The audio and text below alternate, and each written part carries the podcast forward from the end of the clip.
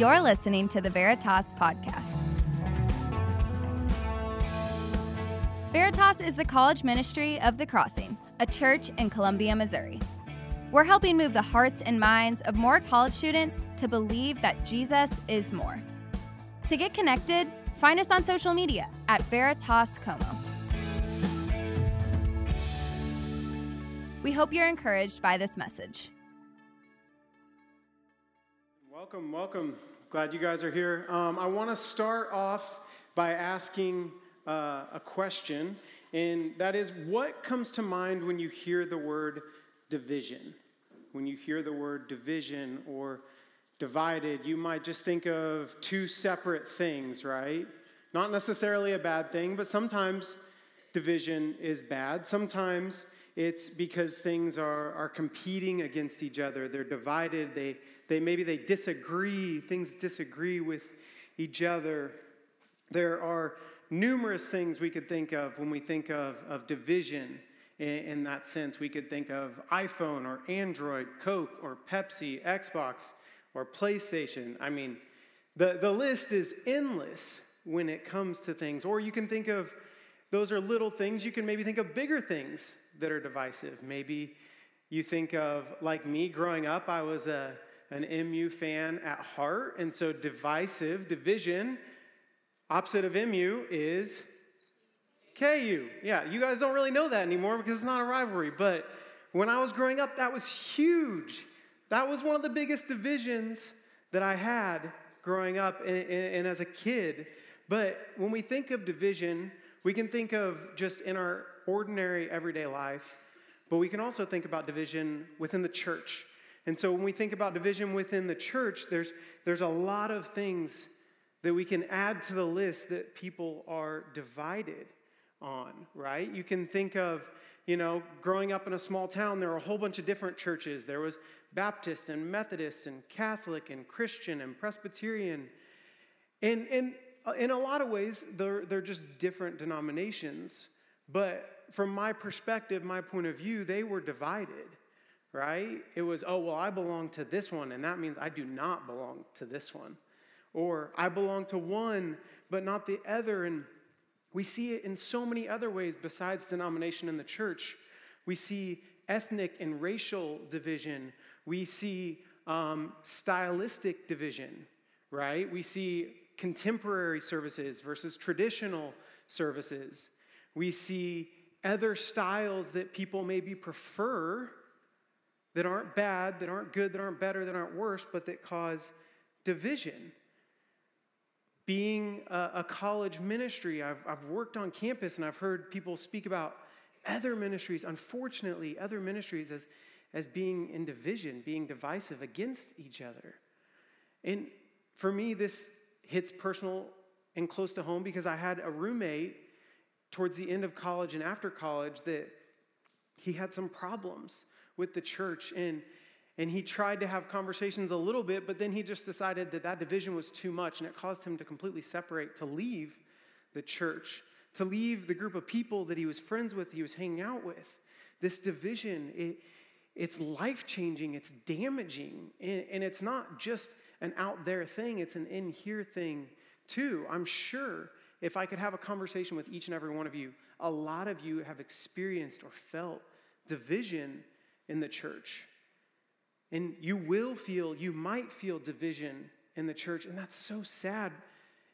And another sad reality is that's not just new for us in the 21st century. That dates all the way back to the foundation and the beginning of the church. You see, this is true for us today, but it was also true for them then. Now, some of you might know we're, we're going through the letter, Paul's letter of Galatians here at Veritas. And, and this division, this divisiveness, it existed back then as well. Their division might have been a little different than ours. Their division was a, was a cultural, ethnic division. It was the Jews and the Gentiles. It was the Jewish people that were Christians and the non Jewish people. And so they were divided on following or not following the Jewish law. And so that included things like obeying the Sabbath, obeying the food uh, orders, what to eat, what not to eat. It involved cleanliness, how to be clean, it involved circumcision. All of these Jewish customs that they were used to following, that now, as Christians, they were trying to incorporate and force other people, these Gentiles, to follow. And this caused division. It caused division in the church. And, and we're going to look at that division tonight in Galatians 2. And we're going to see that Paul is telling a story, and, and it's a story of him and an interaction with another guy, Peter. So if you have your Bibles or if you want to follow along on the screen, we're going to be in Galatians 2, verse 11. It says this But when Cephas, that's Peter, when Cephas came to Antioch, I, Paul, opposed him to his face because he stood condemned. For before certain men came from James, he was eating with the Gentiles. But when they came, he drew back and separated himself, fearing the circumcision party. And the rest of the Jews acted hypocritically along with him, so that even Barnabas was led astray by their hypocrisy. You see, and then it continues, but when I saw that their conduct was not in step with the truth of the gospel, I said to Cephas before them all, if you, though a Jew, live like a Gentile and not like a Jew, how can you force the Gentiles to live like Jews? You see, Paul is recalling this interaction with Peter, and he's recounting a time when Peter, he was hanging out with the Gentiles, he was hanging out with these non-Jewish people, and, and Peter was a Jew, but then these, these certain men from James, it says, showed up, and, and Peter, he separated himself. He separated himself from these Gentile people. I, I think of this kind of like a movie of like middle schoolers in the cafeteria, and Peter's hanging out with the Gentile nerds, and he's sitting there eating with them. And then all of a sudden, the cool jocks that are the Jewish guys show up that have all the power. And then all of a sudden, Peter's like, oh, no, no, no, I can't actually sit with you. I can't be seen with you. No, I need to go hang out with, with these guys, with the Jewish people. And we see Peter, he, he plays into this cultural division. And it tells us why, doesn't it? It says, because he was afraid. He was afraid about the influential people that showed up. He was afraid about what they might think about him. Now, I'm not going to get into that tonight because if you were here with us last week, Kyle, that's exactly what he talked about was making decisions fearing others or based on following Jesus. And so, if you want to listen to that, I, I really strongly encourage you. If you were here, if you weren't, go back and listen to that because that's what he talks about. But tonight, I want to see how Peter allowed cultural differences, cultural divisions, to be more important than gospel unity. You see, Peter in these verses, he prioritizes the cultural clique over the unity that is to be found in following Jesus. And there's a couple ways that we can see division from Peter, but I, I just want to focus on, on two for tonight. Two ways that Peter causes division instead of unity. And the first way we see Peter cause, division is through his hypocrisy. It says in verse 13, after Peter saw that these Jewish people showed up, that he drew back, he separated himself for fear of the circumcision party. It says, the rest of the Jews after him, they acted hypocritically along with him, so that even Barnabas was led astray by their hypocrisy. You see, when these Jewish people showed up, Peter, out of fear, he was acting like a hypocrite. Now, Paul calling Peter a hypocrite, that's, that's, in my opinion, that's strong language to call someone a hypocrite. So, on what grounds can Paul call Peter a hypocrite? How do we know this? Well, if we look elsewhere in our Bibles, if we look in the New Testament letter of Acts, we see that this is not the first time Peter's had a conversation about this Jewish Gentile division. No, we've seen elsewhere, and we're going to see elsewhere, that Peter says that Jews, Gentiles don't have to act like Jews. In Acts 11 34, it says, Truly, I understand that God shows no partiality. He's referring to that Jew and Gentile division. And then again in chapter 15, this is Peter. He says, But we believe that we, Jewish Christians, will be saved through the grace of the Lord Jesus, just as they, Gentile Christians, will. Jewish Christians, Gentile Christians, they will both be saved by the same thing. Peter, he, he knows this. Peter knows this is true. Peter, Peter said this is true, and yet, when these people from James show up, he's not acting in line with what he has said and with what he believes to be true. No, Peter knew that it, we are saved by grace through faith in Jesus alone, not by grace through faith in Jesus plus following these Jewish customs. And so Paul says, because Peter has strayed away, because he's no longer saying what he was, he's no longer in line with the gospel, and therefore that has led him to hypocrisy, to be hypocritical, and that's causing division. It's causing division amongst the Jews and the Gentiles around him. And if I, this may be just me, but if you're anything like me, I read a verse like this or a passage like this, and I think, oh, silly Peter, he, he got it wrong right there. You know, how could he be so silly? How could he be so foolish? Right? But we have to be careful because when we do that, are we not doing the exact same thing that Peter does? Are we not, in the same way, becoming hypocrites and looking down on him? Are we not, you and I, are we not just as guilty of hypocrisy, of division, as Peter is?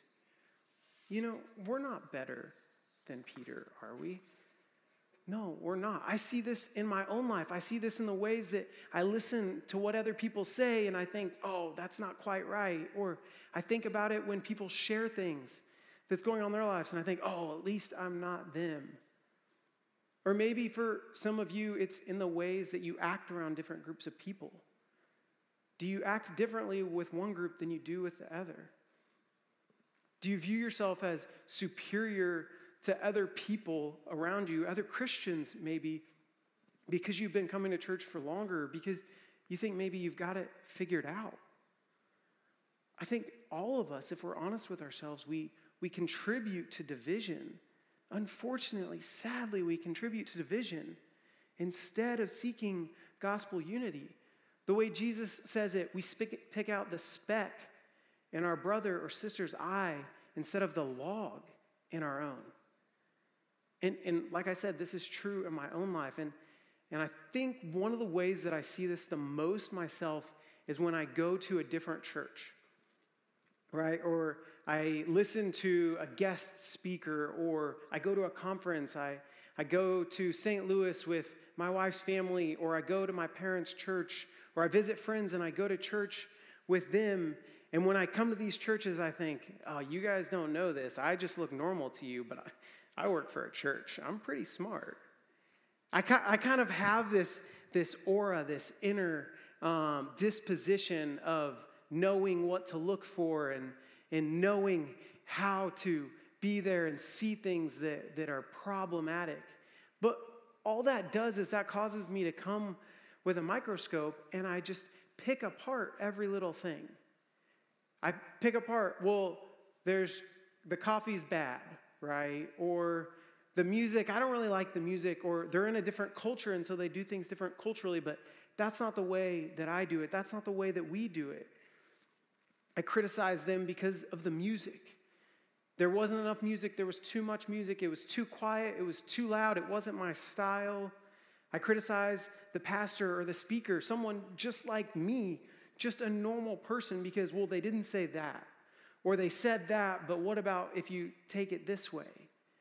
Right? There's so many ways that I have this hypocrisy, I have this superiority, this, this thought that I haven't figured out and that I am superior, that I am better, that it's, it's divisive. It causes division in my heart when I go those places. I forget that different does not equate to bad. Different is not better or worse. Sometimes it's just different. And I show up at these places and I have this posture and that's not at all what I'm called to have as a Christian, is it? No, we're called to have a posture of humility, of generosity, of meekness, of understanding, a disposition of unity. Now, that doesn't mean to say that there's not room to have discernment, there's not room to ask questions. I hope there's things that I'm saying that you guys are asking questions. Maybe that's true. It's, that's okay. That's good. I don't want to discourage you from asking questions. But do those questions come from a disposition of humility or do they come from a position of superiority? Maybe some of you, you've done this. Maybe you can relate to this. You've been something new, or maybe it's at Veritas, or maybe it's somewhere else, and, and you have this overly cynical, overly superior view of your preferences that while they're preferences, they're valid, they're, they become divisive, maybe. And we see that even in small ways, you and I, we too, we can cause division instead of gospel unity. This was true for Peter and it's true for us. And the next thing that we see about Peter's hypocrisy from these verses, we see it didn't just affect Peter. No, it affected those around him as well. You see, Peter's hypocrisy, his sin, it led others to follow in suit. Peter was a leader, and so other people saw his division, his divisiveness, and they followed him. They did what he was doing to the point that other Jews and even Paul's close friend that he worked with, Barnabas, was led astray. And the reason that that happened is because sin, it's infectious. Sin affects others around us. It always impacts those around us. And I think for a lot of us in our culture, we like to think of our sin as, as individual, as personal. We look at the individual. You know, I, I sinned and I messed up, and that's my sin. And then you sinned and you messed up, and that's your sin. And those are very distinct and those are separate. And yet we see in these verses that, that that's not true at all. Our, our sinfulness, our brokenness, it has an impact on other people. And we can see this uh, from a guy named Dietrich Bonhoeffer. Now, Dietrich was a pastor, theologian in the early 1900s. Uh, he was killed in a concentration camp during the time of World War II. So, this is someone who knew division, who was impacted, affected by it. And he has this line from his book called Life Together. And he says this Every act of self discipline by a Christian is also a service to the community. Positive, good, great. It impacts, it affects community positively. Conversely, there is no sin in thought, word, or deed no matter how personal or secret, that does not harm the whole community. There is no sin in thought, word, or deed, no matter how personal or secret, that does not harm the whole community. Gosh, that, that just really hits me.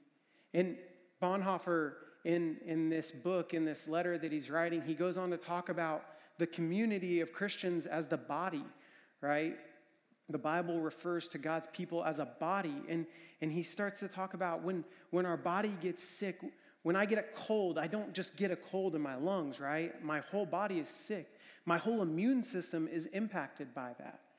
And he's saying, in the same way, there's no sin in thought, word, or deed, no matter how personal to me, no how secretive to me, that does not also affect everybody. It affects the whole community of believers. You know, we like to believe that our sin is private, but we have to acknowledge that our sin, it still affects other people. And so we have to view our hypocrisy, our judgment, our people pleasing, our pride, our lust in light of this. We have to view our sin as divisive. This is, is not easy for us, right?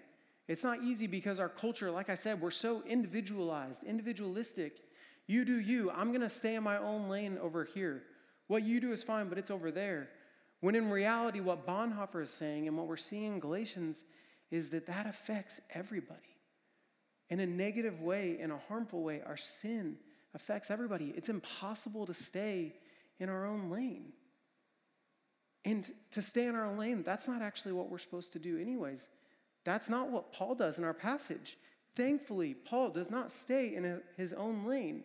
No, he sees Peter, he sees a fellow Christian, he sees a brother of Christ who is not walking in line with the gospel, and what does he do?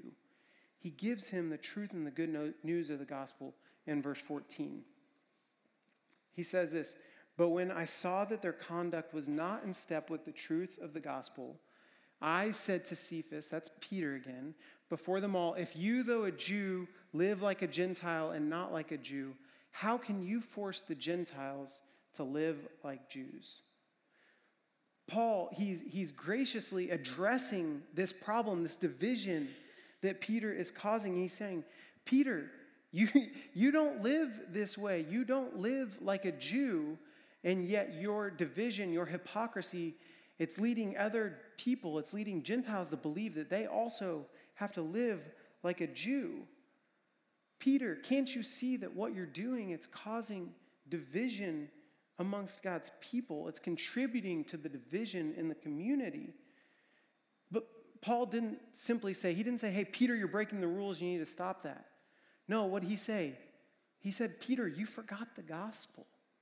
You forgot the gospel. You've forgotten your own gracious welcome in Christ.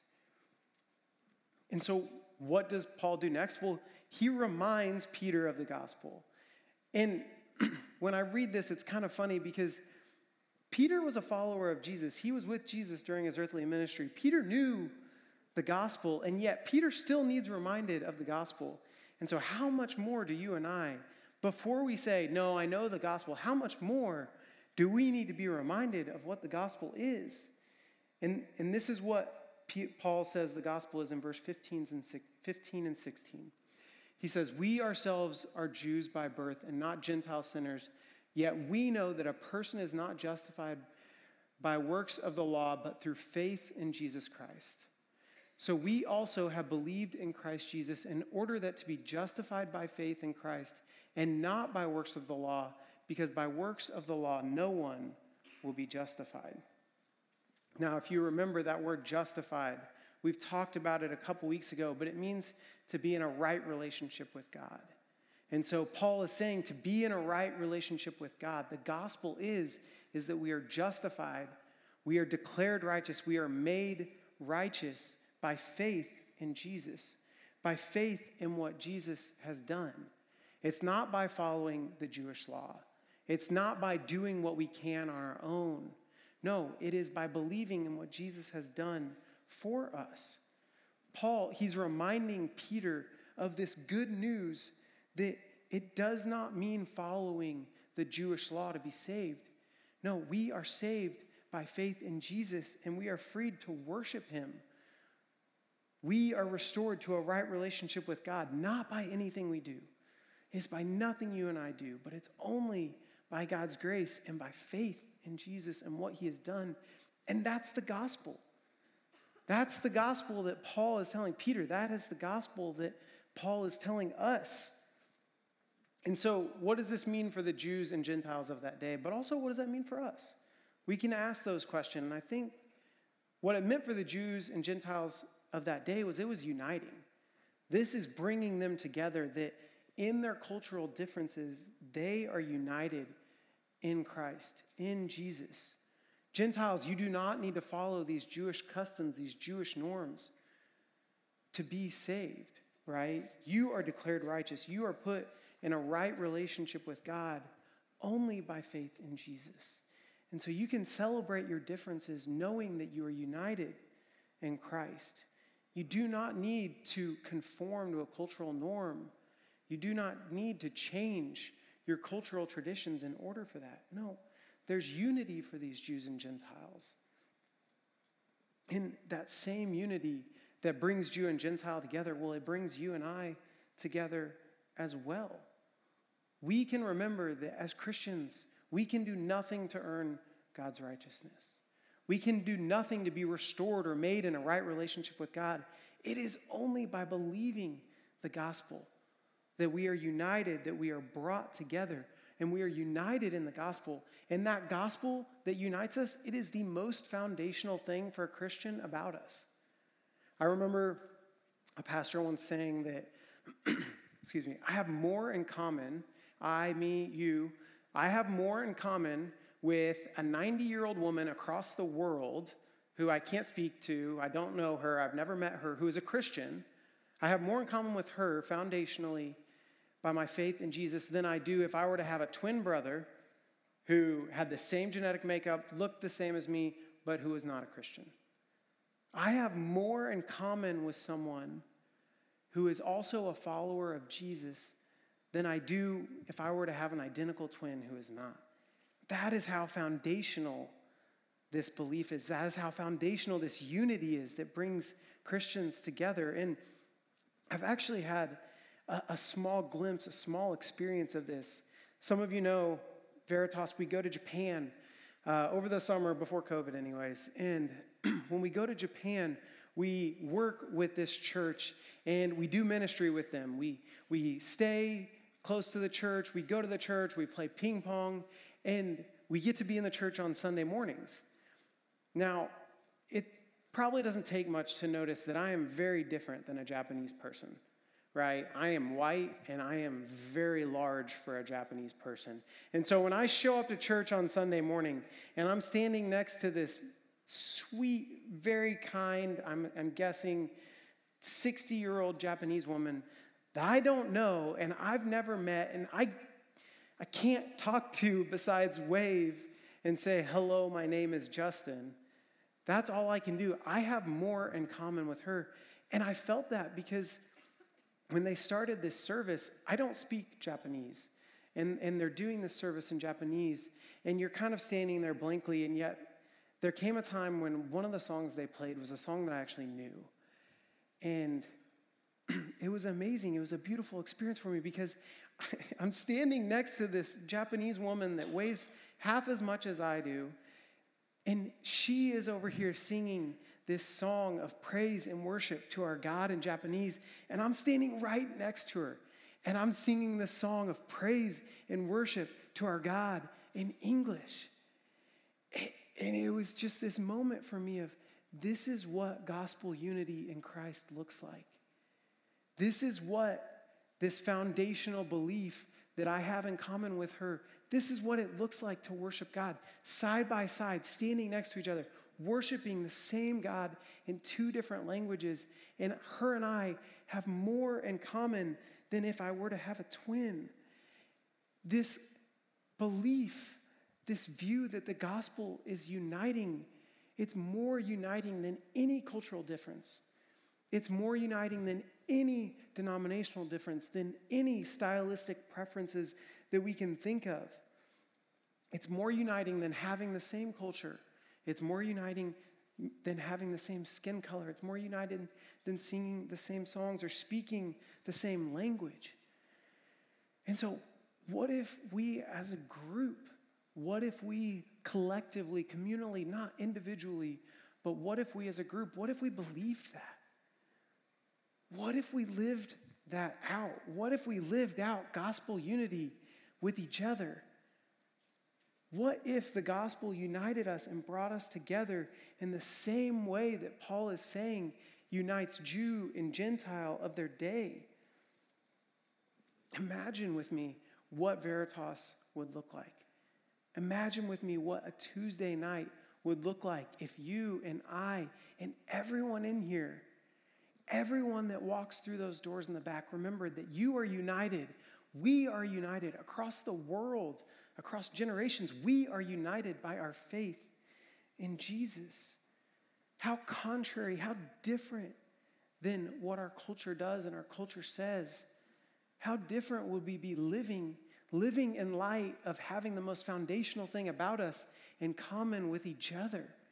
That we would be brought together, that we would be united together. And the good news is, is that this gospel unity it's nothing we've done. And so if we know someone, maybe some of you in here, or maybe you have friends or family that aren't Christians, there is nothing that we have done to earn being a part of this family. There's nothing we have done to be brought in to this community, to be united together. It is only by God's grace. And so we can go and we can share that with other people. We should want to bring other people in. We should want to tell people, come, be a part of this community. You are longing, you are hoping for unity, you are hoping for peace and joy that is everlasting, and we can provide it in Jesus. What if we viewed this unity not as something to be exclusive, but to be invitational for other people? What if we viewed it in this group of these people right here tonight? What if we viewed it to be uniting for us together? You can look across the aisle, you can look in front of you, behind you at someone you don't know, and know that in Christ you are united, you are brought together as one body, one group of believers. The gospel, it restores us individually, but also, and more importantly, collectively. It restores us into a right relationship with Jesus, and we can be united and come together and celebrate in that. That is the beauty. That is the good news of the gospel. And so, as the music team comes back up, I just, I want us to remember that. I want us to remember that unity that we have, that you have with you and you and anyone in here you don't know. The unity that we have in Christ. And I want to end by reading verse 20 of Galatians 2 and then by praying for us. Verse 20, it says this it says, I have been crucified with Christ. It is no longer I who live, but Christ who lives in me. In the life I now live in the flesh, I live by faith in the Son of God who loved me and gave himself for me. And so, as we stand here, we can be united by God's grace. And so, if you will, will you bow your heads? Will you pray with me? Let's pray for unity and not division. Jesus, we come here tonight. We feel the, the pain and the hurt of division, division in our church, division in those around us, division with friends and family, and we long, Jesus, we long for unity. We long to be able to come together to be united. And Jesus, that is the good news of the gospel that you offer, that we are united by faith in you. It's nothing that we've done, it's nothing that we can do or will do, but it is only, Jesus, by your grace and what you have done for us. Jesus, in your perfect life, your death on the cross and your resurrection, we are brought together. We are restored into a right relationship with God, and we are restored into a right relationship with each other. And so, Jesus, help us to live that out. Help us as a community to live united to each other, remembering that we are one with you, remembering that you bring us, you unite us together as one. And that is good news that we can remember today and tomorrow and every day moving forward. Jesus, we love you and we pray for unity in this group. And it's in your name I pray.